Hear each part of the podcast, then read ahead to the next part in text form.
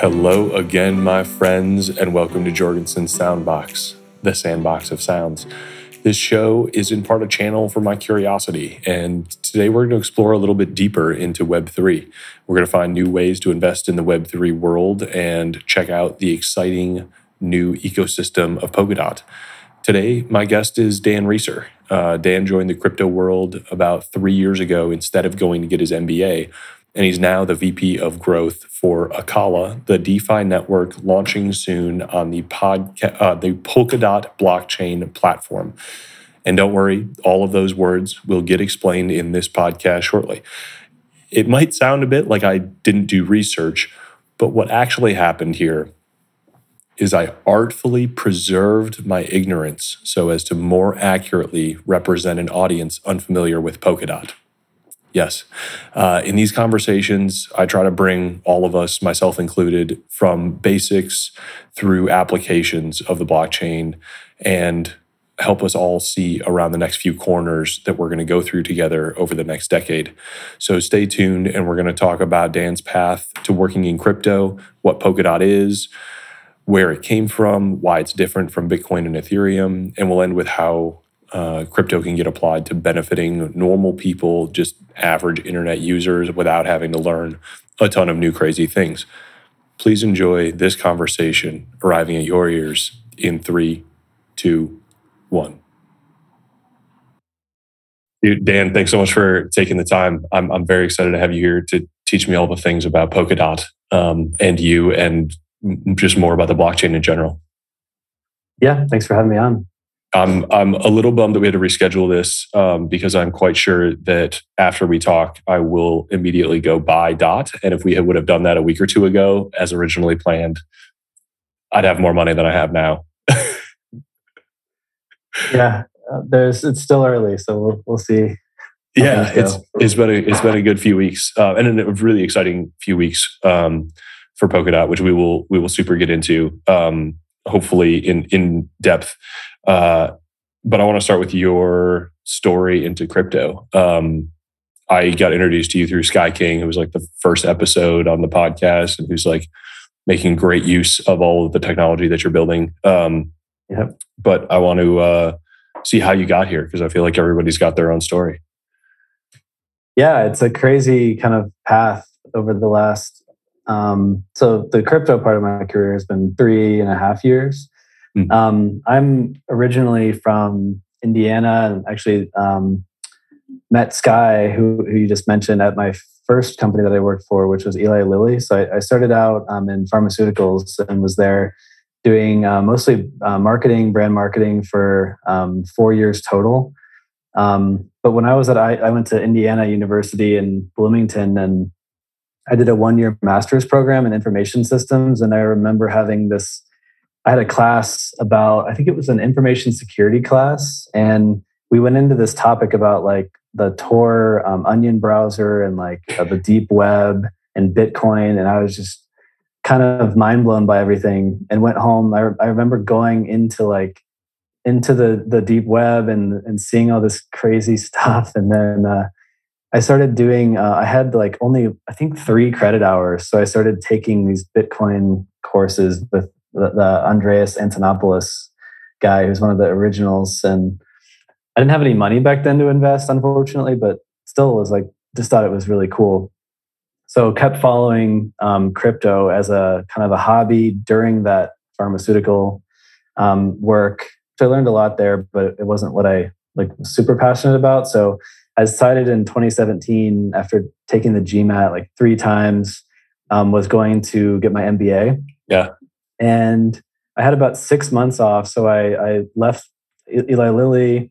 I traveled for a few months, which included a trip to Miami um, mm. to the North American Bitcoin conference. And my my goal was like I just went there alone, and I'm I'm just like I'm just going to go there and get thrown into this and try to find an internship before I went to the MBA so I, I did exactly that. I went um, and got an internship with WanChain, which was a like an interoperability platform um, back in 2018, and that that's what took me from Indiana to Austin. So mm.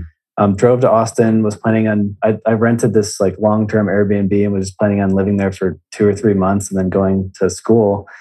And a lot of stuff happened and I, I ended up getting like much more responsibility than I expected in that internship. And they gave me a job offer out of nowhere and we're like, we don't like, you don't need to get your MBA. Um, stay in crypto. Uh, you won't regret it. So it was uh, very difficult after how much work I did to to get into these MBAs, and yeah, like it was unbelievable. But I ended up doing it. It was actually not that hard of a decision because I was taking out two hundred thousand dollars in loans to go to, the, to school. So it was like, do I do a job that I might want after school, or do I just um, stay here? So yeah. And long story short, I I went there, did uh, led their marketing for a year and a half, and then um, started looking elsewhere as far as like where I saw kind of the tech going and um, realizing more and more just how important the quality of the tech was. So that's what got me looking at Polkadot, uh, which we can go into a, a little bit. And the, the, the organization behind Polkadot was Web3 Foundation. So um, I was looking at a couple other jobs, ended up um, going to Berlin for Web3 Summit, which is this epic crypto conference in Berlin. Mm-hmm. And uh, went there, met the team, ended up finalizing that and, and went on there full time to do kind of growth and community for Web3 Foundation slash Polkadot. So we we launched Polkadot while I was there. We also launched another network called Kusama. And um, that was another year and a half. And then the way Polkadot's set up is Polkadot's like this base layer infrastructure that connects a bunch of blockchains on top of it. So oh yeah, we're we're gonna go real deep into into into Polkadot. Yeah. So so, but I want to do uh, like two kind of quick checks on your on your story before we go in. So mm-hmm. um, I think a lot of people who are kind of like hovering around crypto and watching it are still a little unsure of like how to get in. Um, you know, listen to podcasts, read blog posts, sign up for newsletters it sounds like maybe your gateway was just like I just said YOLO and went to a conference and everything snowballed out of there. Like, do you recommend that for people of just like just show up at a conference and the world will like suck you down the rabbit hole? Um, yeah, it's a combination of things. Um, conferences are hit or miss. Um, if you want to work in crypto, there are so many ways to get to get involved. Like, for example, um, even at Acala where I am right now, which is built on Polkadot, we can get into that. Um, we've hired uh, at least we've hired one guy who I knew because he was a Polkadot ambassador, which is an unpaid kind of volunteer position where you just like get involved and offer whatever skills you have. Um, another guy we hired, Brett. Uh, the first one's Josh. Then we hired Brett, and Brett did a Polkadot hackathon and just killed it so hmm. we just we DM'd him on Discord. He was a Anon guy named Bread. and he, he, had like a, a cat with a space suit on. And we just I just DM'd him and asked like what, what his story was. Turns out he was a 22 year old kid who just graduated from college in, in Buffalo and was looking for a job um, and just did this hackathon for the hell of it. And just he was in the top 10 out of like I think a thousand people. So we ended oh, up hiring shit. him and now he's a critical member of our team. So that's a couple examples. Um, but what I'm trying to say is that you you can go to just find something that interests you and go and just offer even free uh, work or just like getting involved in whatever way you can. And once you prove your value, then it's pretty easy to get to get hired um, once you once you do that. But yeah, to your point, conferences are a good way. Um, there's a lot of good conferences um, in the U.S. There's definitely some plenty in Europe and in Asia too. So um, good way to meet people in person, but nowadays you don't really need to meet people in person, but it always helps to, yeah. to do that. And a huge variety of ways to contribute too. Um, definitely uh-huh. not, it's not like design or engineer get the fuck out. It's uh, very, no. there's a lot of work to do in a lot of different disciplines and all, all skills are necessary. Yeah. Yeah. Definitely not.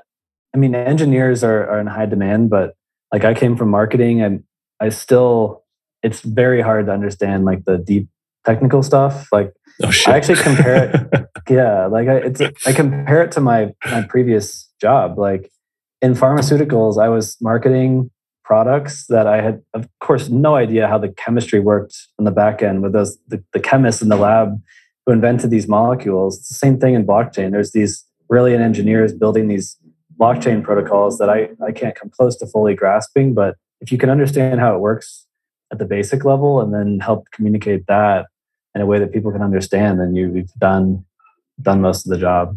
Yeah, I think this just the stage that we're at is uh, like attracts the people who talk technical details and talk jargon. And, and one of the things I really enjoy about that is like there's so much value to be created just by understanding at a very high level like what does this technology make possible? And like sharing that with people um, just helping them start to imagine the future. You know this is one of those things that like technology that snuck up on us. Like nobody was thinking about like oh it'll be cool when that happens. It just happened. You know it's not like we don't have sci-fi about the blockchain um, so it's just connecting all those dots yeah exactly it's it's just like the internet we're building we're building protocols and, and base layer platforms that are going to enable things that we can't even come close to predicting. So yeah. it's going to be fun to watch it develop.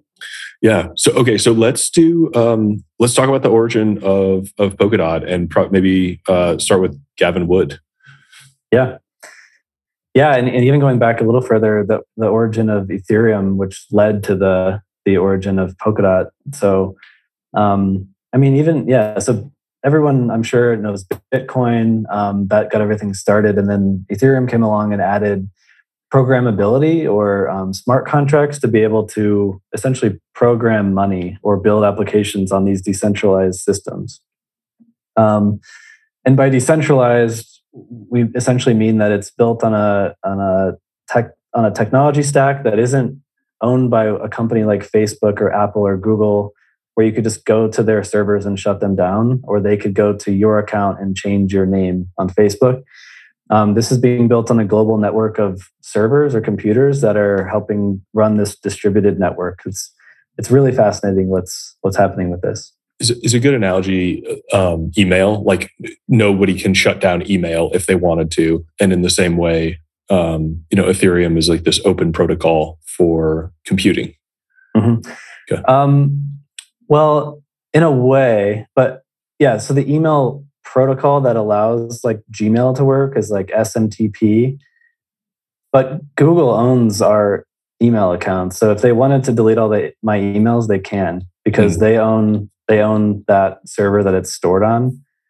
Um, I guess it would be like if as if imagine like an email server that you run yourself in your house and you're the only one who has access to those emails Mm. That's kind of more like what's being built now is because you you actually own your your data and information on these um, blockchains.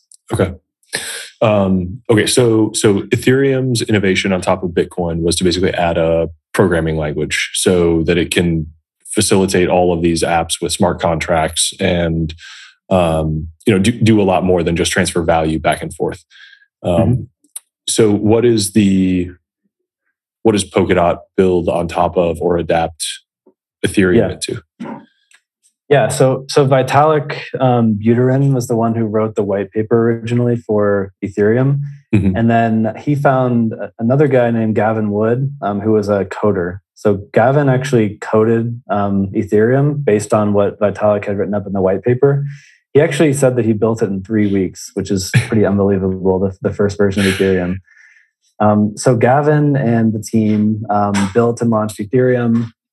He also created uh, the Solidity programming language, um, which is still used for building all these applications on Ethereum. Mm-hmm. Um, but but started to realize that there was going to be um, number one scalability issues. So this is back in like 2015, 2016, um, and being the kind of brilliant visionary that he is, was looking forward to today where we are. And, and some people may have heard about these gas or transaction fee issues that Ethereum's having. It's so expensive to do anything. But he predicted that back back in 2016 and and kind of went his own way and built Polkadot to, to help solve some of these um, problems, including scalability. So the other the other major um, challenge that, that Polkadot is seeking to solve is um, you can kind of compare it to the internet. So we have there's actually going back to that class I had in, in college, uh, there's actually physical wires that go under the ocean that connect the US to Europe for the internet. Um, and these internet systems in the US and Europe can obviously um, work together. You can send an email overseas in seconds. Um, but what the where the blockchain ecosystem is still to, to a certain extent is all these networks are kind of these isolated regions or islands that aren't connected. So you can't send information or value between these chains um, or these, these blockchains or these networks. Um, we have to get to the point where we have the same thing as the global internet, where everything is completely um, connected and interoperable. Um, and that's that's one of the biggest things that Polkadot's also seeking to to change, where it's not just one network or one blockchain. What Polkadot is is this whole universe of up to 100 connected blockchain networks. So they're all kind of plugging into this core um, to the network. Mm-hmm. And through that, they get kind of out of the box the ability to connect, communicate with any other network that's connected to Polkadot. Okay. Okay. Brief recap, um, and then we'll continue. So, um, Gavin Wood, incredibly instrumental in the founding of Ethereum, basically built the whole first thing. And the uh, the Infinite Machine is a book by Camilla Russo. It's just like a hilarious account of this whole thing because it's an incredible drama um, with the early team and all of the innovations that went into creating Ethereum, like legal and technical and community, and all of it is it's truly an amazing story. Um, and Gavin features kind of prominently in that, obviously. Um, so I, I definitely see the I understand the problem because you should have seen my face the first time I realized you can't swap Bitcoin for Ethereum because those are two different chains. And it just like, I'm just like sitting there trying to figure out how to do this. And didn't even occur to me that this is a problem, um, which sounds dumb to anybody more than three months into really understanding crypto. But for most people who are new to the space, I think, you know, it's not obvious necessarily when you come from an internet that's already interoperable that these chains are actually mm-hmm. distinct networks. And you have to go through kind of clumsy bridges um, to go from one network to the other. So the interoperability problem is is I, I definitely identify with and polkadot's solution at least as i understand it and please correct or, or expand me here is that there's basically they build a fundamental technology that they expect all uh, other people to build their blockchains on top of Exactly. Yeah. Okay. So just like Gavin built Solidity for Ethereum, he built this thing called Substrate, which is like a blockchain development framework for Polkadot. So it's basically like a framework for you to essentially choose from a menu of different components that you would want to build into a blockchain to customize it for a specific purpose. So another thing about Polkadot is it's kind of a bet on um, customization of of these networks instead of mm-hmm. generalization because right now ethereum got so big there's so much great work that's been done there but there's everything from um, nfts to finance to gaming insurance everything's trying to be built on the same generic blockchain mm-hmm. whereas um, with substrate you can basically spin up your own chain and customize it for whatever you want to focus on so if you're a gaming um, company or gaming application you could build a blockchain that is optimized for, let's say, speed um, instead of optimizing for things like security because it's a game. Sure. Um, so this this is kind of what what Substrate enabled is the ability to for people to spin up their own networks. Okay. Um, so other other approaches to solving that problem are something like um, Thorchain, right? Which is trying, so they are taking like existing blockchains like Bitcoin and Ethereum and trying to build a layer zero, I guess, is, is, is that the term for it? Like below them to, to build almost a substrate or a create interoperability between existing chains. Is that, is that also Polkadot's approach, or are these like separate approaches to the same problem? One is about Polkadot's is about building a new set of blockchains around this this new sort of central substrate versus coming and adding something that has to work with everything the, the existing blockchains yeah um, i'm not i'm not an expert in thorchain but even the way you described it so since it's working with existing networks so bitcoin ethereum um, these are these are these are previously existing networks that it's mm-hmm. trying to connect in, in some sort of DeFi, uh, decentralized finance setup. With Polkadot, it's more of these are these are all blockchains that are kind of natively built uh, with similar technology instead of completely different tech. And then for working with existing networks like Bitcoin, like Ethereum, there will be bridges to those. Mm-hmm. Um, so it's not only Polkadot, only isolated to that, um, but there will be the ability to bridge to things like Bitcoin and Ethereum from Polkadot as well. Okay. So, so chains can like move onto Polkadot. It's not like they have to have been started there already. It, through bridges, you can if you were built with something besides Substrate. Um, But most of the teams that are going to be launching on on Polkadot built with the framework, like basically for Polkadot called Substrate. Okay. okay. Uh, where did where did the name Polkadot come from? It is by far the cutest blockchain name. I feel like everything else is like Avalanche, Terra, like exactly. Yeah. Um, I actually that's a story that the, even the name of Polkadot and Kusama, I, I don't know too well. Um, part of it was probably like with Polkadot, it's like connecting the dots. Uh, that's mm. probably maybe part of where the name came from. Um, Kusama is actually, I think, a much cooler name. Um, the the like Polkadot's kind of sister network um, because there's an artist named Yayoi Kusama from Japan, um, super famous globally, and, and mm-hmm. all of her artwork is done with polka dots. So oh. the, the, name of that um, kind of inspired the the naming for Kusama Network, which is which is kind of cool. What is what does Kusama do? What is the sister network? Yeah, this is actually a whole nother rabbit hole. but uh, maybe I shouldn't have asked. That. It's I can explain it in a simple way. Um, the the traditional the traditional path for these software developers is they they build like let's say an application on a test network with no money, no value on it, mm-hmm. and they mm-hmm. launch it on the main network. And there's a lot of times like unpredictable things that go wrong when it goes to the main network when, when money is involved. Sure. They could never have predicted on the test net. Yeah, this the blockchain version of it worked on local, but now I have to push to production. Yeah. Exactly. Yeah. So Kusama is a step in between testnet and mainnet. It's like an experimental network with real value on it. So these it's a it's this new model that Gavin and them created where you go from testnet to Kusama. And in Kusama, there's real value there. So you can make sure mm-hmm. things don't go wrong, but the value is about 10 times less than that of Polkadot. So by the time something makes it to the third step and on Polkadot, it's nearly perfect. Um, mm-hmm. and been kind of battle tested quite a bit. So yeah, not non-catastrophic bugs on on Kusama. Um, yep. But but Kusama is not something that necessarily like consumers need to know or interact with they they would be. Some some will be, but um, Polkadot okay. will always be kind of the primary network. Okay.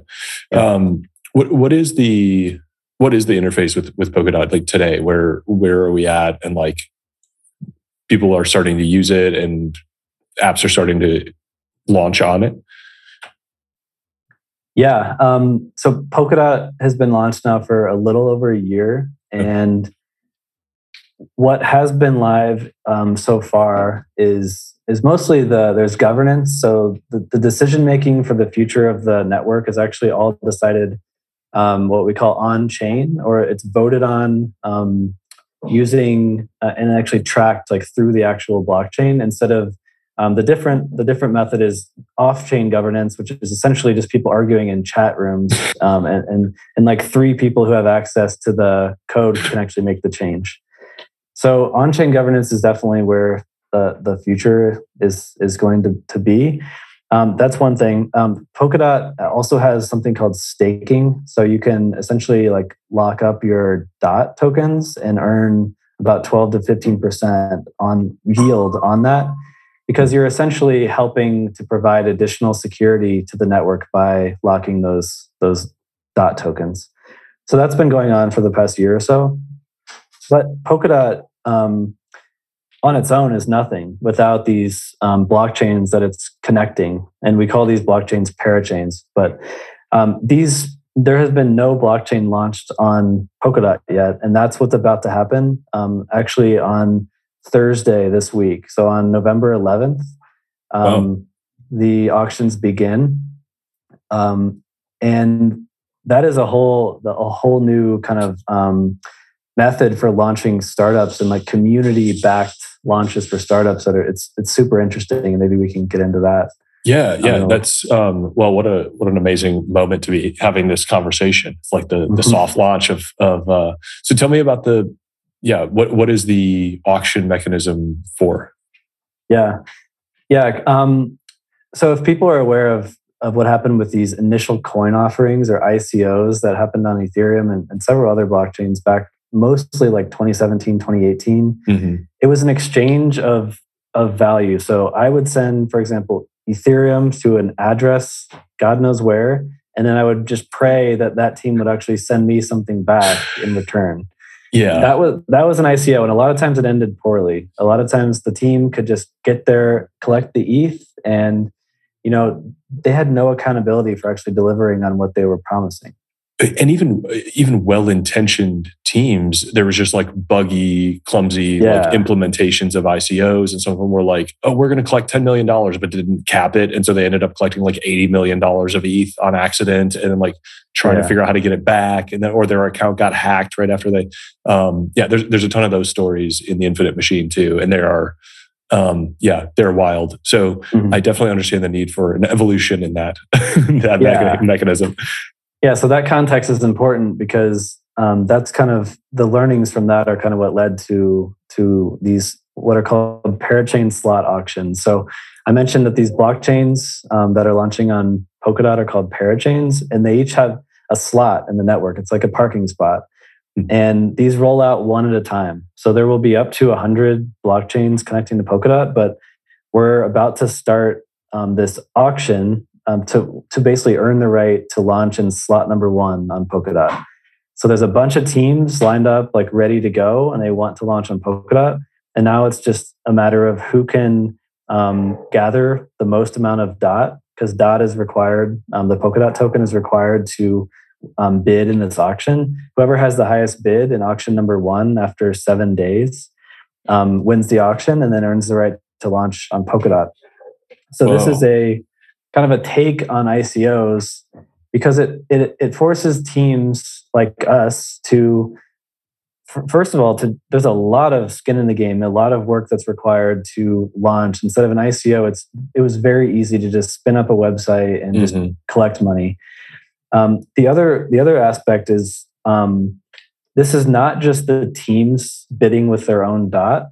What happens is um, imagine just to make a comparison to the real world, imagine in a in an auction for a house, you go to the auction with your own checkbook, and if if it reaches a point where you don't have the, the money to afford that, then you're out of the auction as an individual. But imagine coming to the same auction with crowd-funded um, funds from your family, friends, neighbors, whoever wanted to get involved. You have a way more competitive bid in that auction to win that house. The same thing happens in these auctions for these teams that want to launch on Polkadot they're not going to go to the auction with their own dot. They are going to do something called a crowd loan, and mm. they will get all this dot from the community all over the world who agree to basically loan them their dot um, in return for that network's token. So every parachain that's launching has their own um, cryptocurrency that's required to, um, you know, mm-hmm. do transaction fees on the network in order to operate um, these applications that are being built and, and several other things. But just most basic is um, transaction fees. Okay. All right. A few uh, either questions or clarifications on that. Um, one, I think DOT is the native token for Polkadot and and the like sort of medium of exchange for all the stuff that goes on here. Um, I think it's also I think we're saying so your context in this ecosystem is as um, Acala, one of the companies bidding on that first spot. Exactly. So, so you are you are building a company essentially, um, or a network, or a, like what mm-hmm. I don't know how you would identify it. Um, network. To, to, yeah. A network. Okay, to build on Polkadot, and so you're like trying to win this auction so that you can be the first to launch your network on Polkadot. Exactly. And how does okay? So how does the network? Um, I want to come back to the the auction because um, there's definitely some things that I want to explore there because it's, it's, a very interesting mechanism. Um, but what is the what is the difference in identification of you as a network versus you as a company? Well, um, yeah, that's that's something that is the case really in most crypto projects. So, a company is a centralized entity that maybe has to register in Delaware or anywhere, you know, in the world. a network, there's a core team of four founders, um, and then there's people like me who are kind of core contributors to the network. But as soon as we launch Acala on Polkadot, it will be um, just like you said with Ethereum, an infinite machine. These are unstoppable decentralized networks that can't be shut down. This is so we it's not a company, it's mm-hmm. it's a network, it's a platform that is open. The, the code is open source. Um, you can build applications on it. And there's no one place, it's not like it's registered in Delaware. It's it's a network operated by people all over the world. Okay. Um, and, and, with varying degrees of involvement too, right? Like you'll you'll remain a core contributor. There's people who are sort of, I don't know, freelance or independent, periodic contributors, and there's people mm-hmm. who are extremely what part time probably or ambassadors or something like that. Yeah, exactly. There's a okay. there's a wide range of of people contributing. Cool. Yeah. Okay. Um, would you distinguish this from a DAO, or do you think is like network and DAO sort of somewhat the same um, in this context? So, just I guess to confuse you even more, there's there's a DAO. Please bring on, it on. Bring on it on. So Acala has a DAO built into the network. Okay. Which is pretty pretty fascinating, and that's already the DAO is already holding like oh, now probably over eighty million dollars in DOT, and that allows the network itself to fund development, security, even marketing. If it's voted on by all the ACA token holders in, in governance decisions. So it's essentially like a, I don't know, like a, a treasury for the network itself to fund its own growth. Um, okay. so that's the DAO aspect, and, and the governance is similar to, to DAOs too. Okay, so the, the DAO lives within the network and supports mm-hmm. its growth. Um, but yep. you work for the network, not necessarily the DAO. So the DAO is like a small, like, I don't know, a council or something within. Um, yeah. Okay. Mm-hmm. Okay. All right. My brain's scrambled egg on this topic. We'll, we'll, yeah. all right, let's go back to the, back to the auction. Yeah. So, uh, so how does Acala function, like approach, you know, you've got an auction in a, a week, um, mm-hmm. or in a few days. How long have you been preparing for this? Like, what does the playbook look like? Um, and, and, and what happens sort of if you win? Are you just like, how, mm-hmm. what's the auction mechanism work? What happens if you win? Like, what, what are you giving and what are you getting? Um, so talk yeah. me through what happens. I'll just I'll finish the the idea around um, the the crowd loan. So to to take it back to that example I gave, where you're basically crowdfunding money together. Mm-hmm. Um, the same thing happens here. We we will be um, very soon, um, and I, I, think when this when this podcast comes out, this will already have been open. But it's uh, this crowd loan will be open, and we will basically be Acala will be able to accept DOT contributions from anywhere, anyone in the world. They're agreeing to lock their DOT for two years, which is the duration of this like lease to, to launch on Polkadot. But in return, they get ACA, which is Acala's token. Mm. So that's like the the the trade off. But then the, the reason why this is a better take on ICOs is that it's called a crowd loan because after two years, all of that original dot contribution is returned automatically. So you get your dot back and you keep whatever um, ACA or any other networks token that you got when they launched.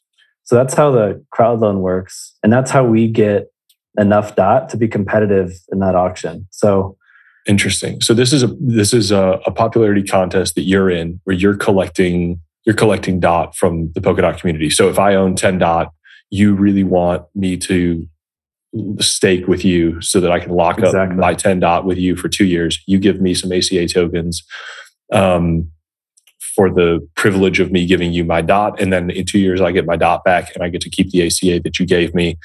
Yep. And my risk exposure there is that is what that, that the price of both of those things goes way down. Um, what what happens if somebody gives you their dot and then you don't win the Is, mm-hmm. is it conditional on you winning the auction? Exactly. Okay. If we don't, you get you actually get they they come out in batches of five, so you get five chances to win an auction. If you don't win one of those, then the dots automatically return to people. Interesting. Um, and, but I can only stake my 10 dot with one network. Yeah. Yeah. Per auction. Okay. Yep. Interesting. And the other, so I mentioned earlier with the with the staking. So dot staking is incredible, like 12, 15 percent. Um, you have to unstake your dot in order to, to, to, contribute to these crowd loans. So that is the trade off: is you you lose the staking rewards. So mm-hmm.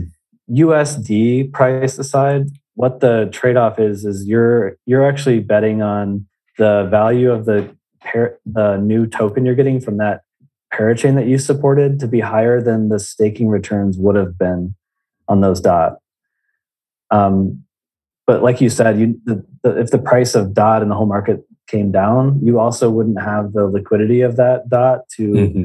for example, sell if you wanted to. But a lot of people actually look at it on the flip side. It's like a forced hold. It's like a forced long term hold on a on such a new and and high potential asset. So yeah, I mean, I so I'm you know full disclosure and pretty obviously given I think this conversation like a fan of buying tokens and um, one as an investment opportunity I think and uh, hashtag not financial advice and b like staking them as just a really a long term um, you know there's not a lot of assets that you can buy that appreciate that then return on top of that appreciation um, yeah. It, it's a little bit of a double dip that seems to be almost a given in Web3 that is not at all in not at all a given in um, sort of traditional finance.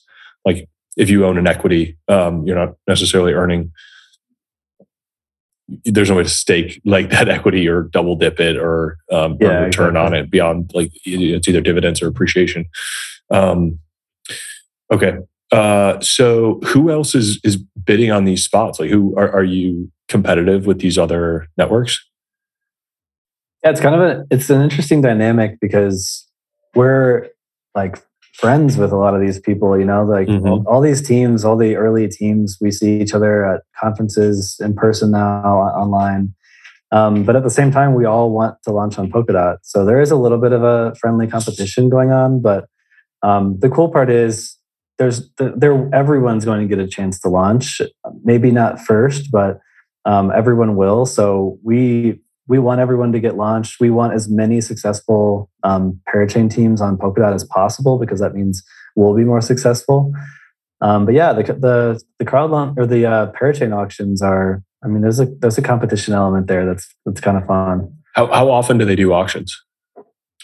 Um, so these will be doing uh, five in a batch of five, and actually back to back to back. So they're one week auctions. So there'll be five weeks in a row. Oh, and then um, I believe the next five will potentially start even right after those. So it's going to go through Christmas, through New Year, and into January, and then these things can be stopped and started um, through the governance system. So mm-hmm. maybe they'll take a, after the first 10, maybe they'll take a, a, month and just like assess, like make sure everything is, is stable and then continue scaling up.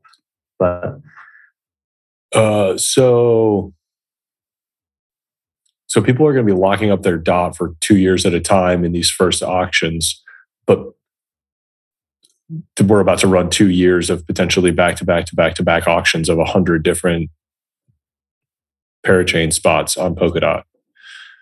Um, yeah, if there's enough teams ready, I, at this point, there's definitely not a hundred teams that okay. are ready to launch entire blockchains.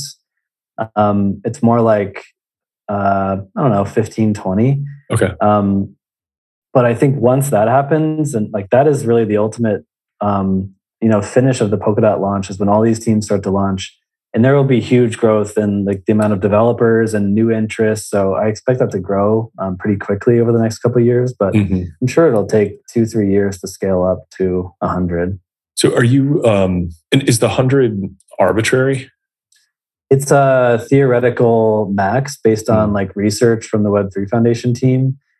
Um, that's based on the current tech kind of okay. architecture that could always change. Um, Polkadot can be upgraded um, fairly easily, so there's there's already concepts out there about how to sure. scale past 100. Okay. Um, this is a not financial advice question, um, but should everybody just be like buying dots like their lives depended on it?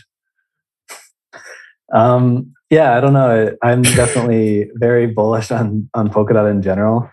Um, one, I guess, like a uh, tokenomics type of um, phenomenon with Polkadot that's interesting is with these with these parachain auctions. When we as Acala launch, our entire crowd loan that we raised is locked away and basically pulled out of the circulating supply of DOT. Mm-hmm. So if we raise, um, I don't know, 500 million or a billion dollars in this crowd loan, that will all be locked away and pulled out of the DOT supply. But then every other parachain team will be locking more and more DOT. So that puts a supply pressure on on the the circulating supply. I'm not a finance guy, but um, it's got to have some kind of an impact on on the the token. And the I mean the market cap of Polkadot today, as we're talking, is like 58 billion. Yeah. Um, is I don't know if it's uh, game theoretically smart to name like what is what do you think your bid size will come in at? Well, uh, the the only data we have to to make a guess is from Kusama because, mm. as I mentioned, all the stuff that we're doing on Polkadot's already been done mm. once. So we uh, we actually won the first auction on um, Kusama about three months ago, and in that one, we we raised five percent of the entire KSM supply in, in, our one crowd loan. So shit. If we do that on Polkadot, it would be um, I think over two or three billion. Yeah. I don't. I I personally don't think that that would be very difficult to do. Um, but there's a chance that it could be it, it could be you know pretty high. yeah. Uh, okay, so that seems like a, an appropriate segue to actually explain what Acala is. Mm-hmm. Yeah, so um, I guess going back to the, the, the, discussion around like customization instead of generalization, um, Acala is an entire blockchain built customized for decentralized finance. So we will have this whole kind of ecosystem you can we sometimes sometimes refer to it as like the app store for finance. Imagine like you got the app store you've got all these apps like building on this platform that apple provided in that case. It's a it's a like a web 2 centralized thing. Mm-hmm. but in this case it's a it's a decentralized platform but you'll have all these finance applications building in this ecosystem or this economy that all can work together and what they're building on the blockchain is able to be customized specifically for defi. So some of the more um, prominent products in the ethereum um, ecosystem you you you have to have a stable coin um, for for all these products to build around. And with everything going on in in like regulatory environment right now around us dollar backed stablecoins it's very risky um, because there's so much risk of um, you know central authorities you know um, dabbling with your stablecoin which is very risky for building defi products around products that are centralized by nature it is so, pretty funny to watch everybody yell about like inflation is coming you have to buy crypto and then everybody in the crypto world pegging the stable their stable coins to the us dollar um, exactly it's like uh okay so we've one of the products we built is similar to what um, MakerDAO built for Ethereum, which is called mm-hmm. DAI. DAI, and yep. we've built um, the Acala dollar AUSD as a decentralized stablecoin. So not backed by real dollars, it's backed and collateralized by crypto assets like Bitcoin, Ethereum, DOT, and others. Um, so this is what the whole ecosystem is kind of built around, and that that um, stablecoin is built into our blockchain itself. So anyone building applications on Acala can kind of natively out of the box leverage that. Um, we've also built a decentralized exchange into the chain. So imagine like Uniswap being built into Ethereum's blockchain, and then mm-hmm. anyone building on Ethereum being able to leverage the liquidity of that that exchange out of the box. Um, and the last thing uh, we we mentioned earlier, we were talking about staking, and when you stake DOT, you have to lock the DOT away, and it's essentially useless besides the yield that it's getting, the twelve to fifteen percent but we've actually built a liquid staking derivative. So you can stake your dot and get this L dot, which is a liquid dot um, that's liquid, and you could go use that for additional yield in you know DeFi applications and and what have you. So those are the three kind of core products built into Acala and kind of what make it a decentralized finance focused blockchain. Um, and then the other just key thing to mention is that there's an Ethereum virtual machine, um, an EVM, which is essentially like um, a place for onboarding Ethereum teams who have already built an application and spent all this time building for Ethereum. We give them kind of that same environment. So it's very easy to just take that and launch it on, on Acala and Polkadot uh, more broadly. Um, so that's that's kind of the Acala in a nutshell. Okay, um, that was that was maybe a little too master's degree and not enough high school cafeteria for this particular podcast. Um, yeah. So so what is the is Acala going to be used, um, or is the intent that Acala is used directly by consumers? Um, or yes. okay, okay. So, so, is, so I'll so, have like a wallet with Acala or a wallet with Polkadot or both. There's a Polkadot wallet that works with every blockchain that will connect to it. Okay. So it's like multi-chain. Um, but but I think even I think even more interestingly, um, you'll have consumers, and these are DeFi users, so they're they're pretty you know entrenched in crypto if they're mm-hmm. using some of the stuff, especially like these uh, staking things that I'm talking about. Um, but the consumers that I'm most excited about interacting with are actually consumers in um, non crypto applications that will be um, unknowingly benefiting from crypto. So let me give an example of that. Um, there's a company in in New York City called Current, who I didn't know about until I started work. We started working with them. Current.com is a a neobank or a fintech company with about three million customers in the U.S.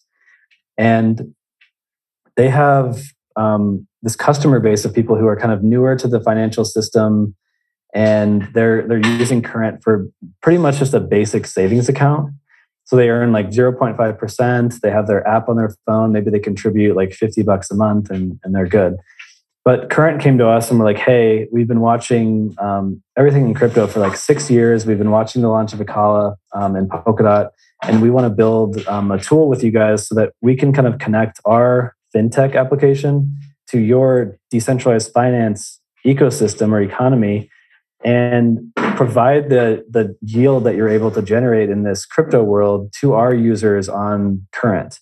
So, what it could look like, and, and the details of what it's kind of called and branded haven't been finalized, but just as an example, I could open up my current app one day and just the pop up comes up and it says, Would you like to sign up for current yield and maybe it's 3% or 4% instead of 0.5%. percent mm hmm But those dollars are actually flowing out of current's bank account um, into an what we call an on-off ramp, which basically converts US dollars to crypto. That will go into Acala and earn yield and, and all these different things that probably too complicated to, to talk about. But we, we can earn like 12, 15% in some cases. Um, this will then be able to be sold or liquidated and sent back through that on off ramp into US dollars and then distributed to current.com customers. So they're earning this, you know, three, 4% yield from DeFi, but they don't have to use all these complicated tools and worry about all these passwords and stuff. Mm-hmm. Um, so super exciting for me to bring, you know, crypto to the masses in a way that's very user friendly and something that they're already used to using. Yeah. And so that's all built on Acala um, correct?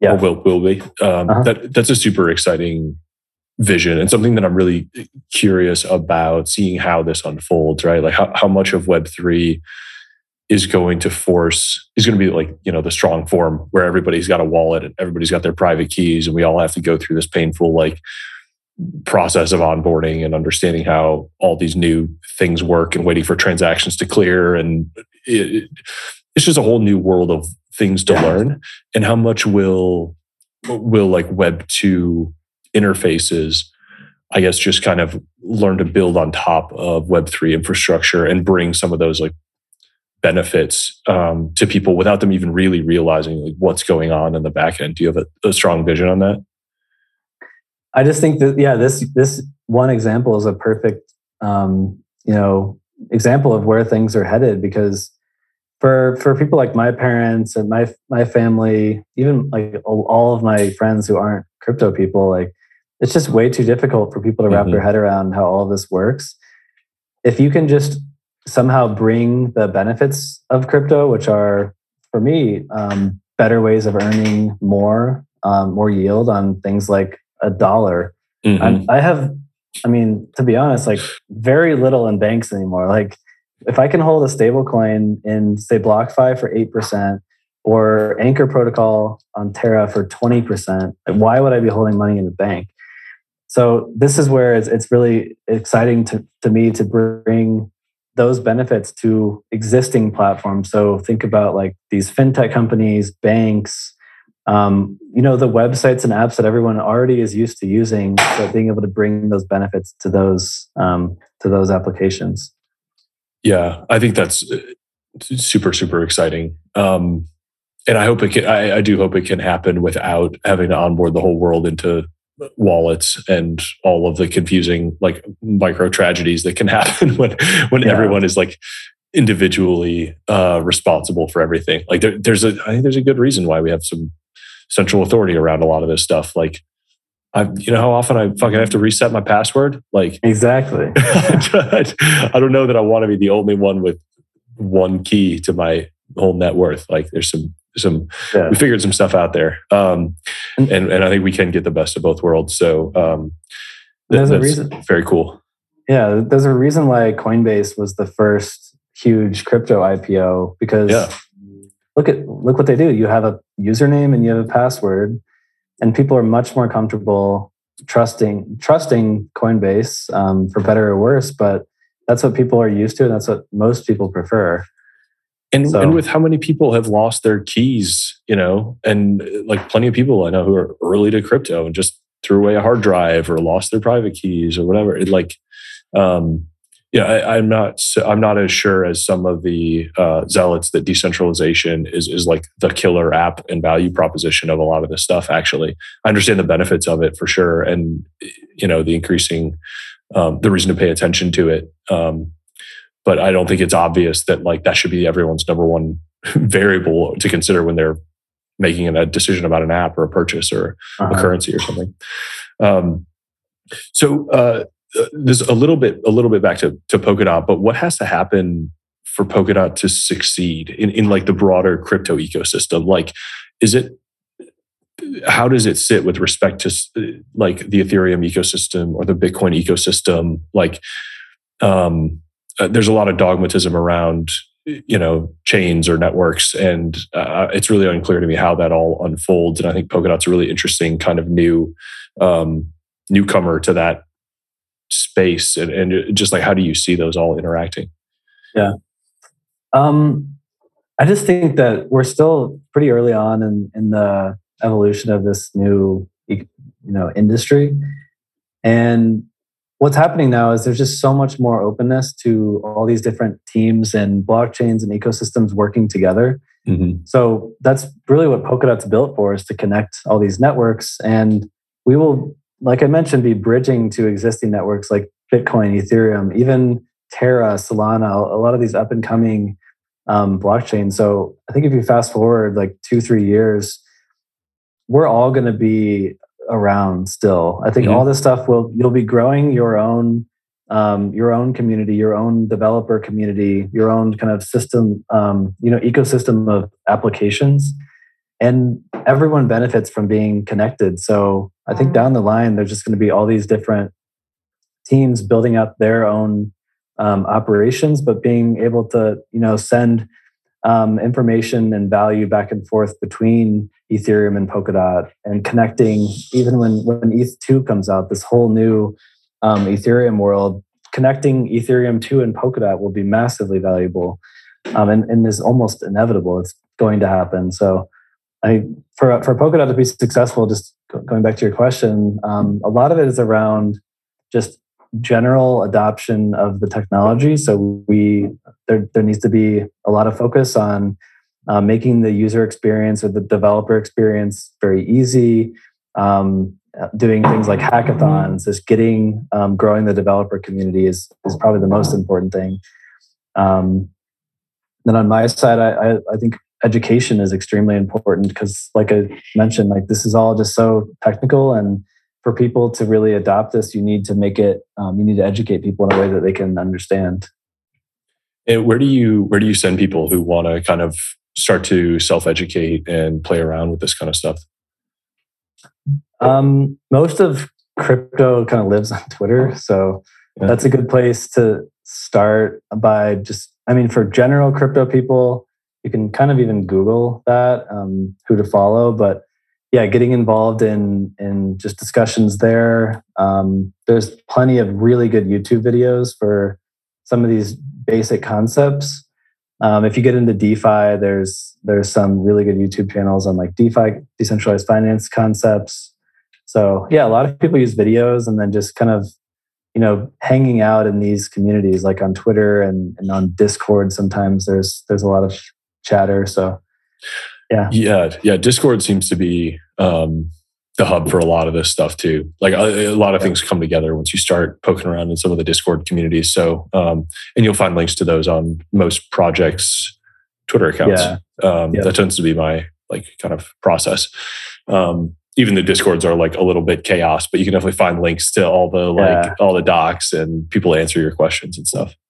I still haven't figured out how to like how to really effectively use Discord because there's if you're in like 10, 10 Discord servers, it's impossible to to follow. Oh yeah, yeah, it's completely. Um, I feel like I'm gonna have a seizure every time I open it, yeah, but I still keep adding everything. different Discord servers and not being able to keep up with all of them. And I got like a tab open with 4,582 notifications or whatever the fuck. Uh-huh. Um, yeah, no, it's it's it's insane. Um, but I think it's it is also really exciting because the stuff is available to everybody and for for maybe the first time ever right like instead of the startups that are going to change the world getting founded in one or five specific cities and being funded by you know a few hundred people with access these companies are getting created in discords now by people all over the world and yep. it is a much more meritocratic process of like if you can dig into these companies and find out what's going on and develop an opinion about the future and you know put in 10 bucks or 100 bucks or a thousand bucks into the right projects early on and then and then put your money your mouth where your money is and start put, pushing a shoulder against these things and helping them and building them um, you know almost everybody in the world can be a vc now and can yeah. be a startup employee now and um, you know crypto part of the part of it is technical um, and, and, new capabilities, but I think a lot of it is also cultural about like what's what's changing. It's really exciting to see. Yeah, there's there's just I don't think there's ever been an industry that has been so um, accessible to the general public in terms of like you were mentioning these earlier rounds of funding. Normally, everyone kind of you wait for the IPO, you buy the IPO, but by then you're already buying at 100x what the guy in San Francisco was was investing in the Series A for. You know, so it's really cool to see. Um, of course, there's always going to be venture capital money um, flowing mm-hmm. into these businesses, but um, everyday people are are now able to kind of um, you know back these companies right alongside the big VC, the big venture capital firms. So yeah, it's it's a pretty interesting phenomenon with crypto. And we're still ahead of a lot of institutions. Like I, I talked to friends who you know run private money and like because of their charters they're not allowed to invest in you know speculative assets or they don't know how to custody crypto or something like that. They can only buy you know stocks or private companies or equities. Um, and so this is something where i'm seeing individuals and especially family offices um, really like get a huge jump on institutions. Um, that's mm-hmm. changing and definitely going to change over the next couple of years i think. But yeah it's it is very very very exciting Sure. What um what I'm not sure is I mean like there's downsides to all of that too, but um I don't know. There's going to be it is a really exciting um future and the fact that it's all kind of perfectly liquid and changing all the time um this is just going to be I think it's easy to underestimate the impact of this. Like I, we're we're coming for a whole nother new um, revolution that may actually feel way way bigger in impact than Web two. Um, so as somebody who's been in this space for a few years, like let's try to push the timeline of predictions as far out as you can, like comfortably speculate. And I, you don't have to be right, but like let's just let's just dream for a minute about what like ten or twenty years in the future could look like. That's a really tough one. um, yeah, 10, 20 years. Yeah. Um, I think it's the equivalent of like trying to predict in 2001 that Amazon will be a trillion dollar company that like serves every company on earth in in uh, you know in 20 years. But I, it's a it's maybe the most fun question to me. Yeah, I, I don't know. I actually pr- probably should think about that question um, even after this. But I think where the some of these trends are going, um, I guess on the on the finance and DeFi side, um, I mean, 20 years there could there could start being pressure on the even the need for things like banks. Um, with all this stuff being built on a decentralized um, blockchain or multiple blockchains, banks are becoming uh, irrelevant over time. Um, the other thing that that is happening now, which I, I don't necessarily like, the whole um, metaverse and kind of like this living in living in this virtual world. Mm-hmm. There's so much money flowing into the metaverse now. Um, if you think about like these VR worlds, um, I was listening to another podcast um, with uh, the, the the lady from A16Z, and she was talking all about the metaverse and like just an example she gave was was really interesting. Just a small example of you go into this virtual world and um, you're hanging out with your friends that that you may, maybe met on the internet, and there's there could be a movie theater in the virtual world, and you could actually go to a movie and pay you know eight bucks or ten bucks to watch that movie in the virtual world, and somebody owns that theater in the virtual world. Like that that one example kind of opened my eyes like wow you can literally do almost anything in this metaverse and, and charge for it and those people will have revenue streams coming from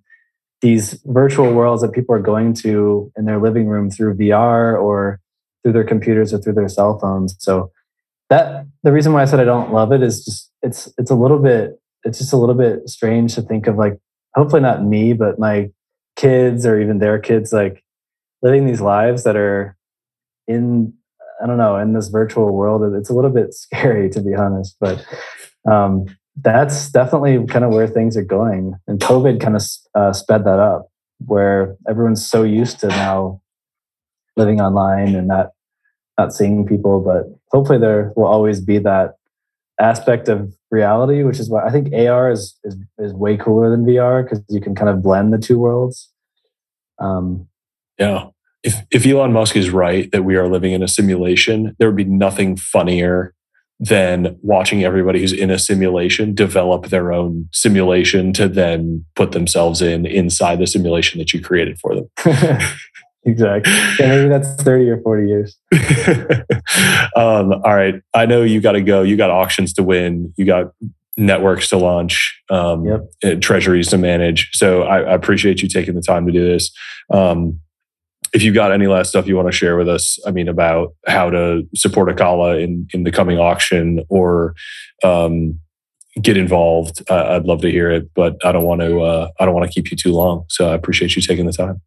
Yeah, that's about it. Um, if you if you're interested in in Polkadot um, or Acala, um, getting involved, even there's the ambassador programs that you could look into. Um, yeah, definitely definitely get on Twitter. Um, you can follow Polkadot and Acala. Um, my handle is Dan Reecer underscore. Um, I talk a lot about, I should talk about things other than Polkadot, but I talk a lot about Polkadot.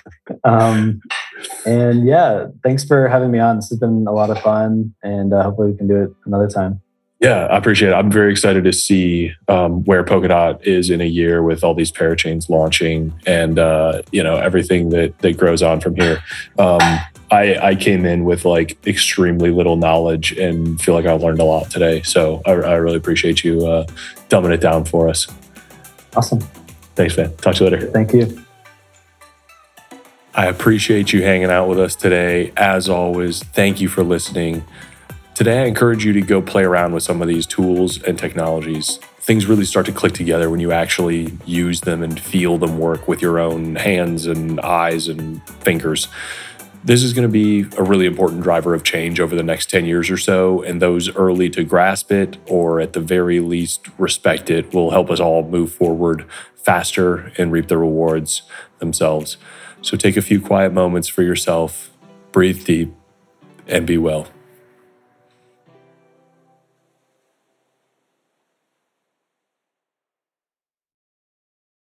The podcast Super Friends is a monthly meeting of five podcast producers. Hi, I'm Katherine O'Brien from Branch Out Programs in Baton Rouge, Louisiana. I'm John Gay from Jag and Detroit Podcasts. I'm Matt Kundle from the Sound Off Podcast Network. I'm David Yaz from Pod 617, the Boston Podcast Network. And I'm Johnny Peterson from Straight Up Podcasts. Together, they form the Podcast Super Friends, an alliance of podcast masterminds sharing best practices, insights, and discussions to help make you a better podcaster. Follow or subscribe to the show on Apple Podcasts, Spotify, Google Podcasts, or at soundoff.network.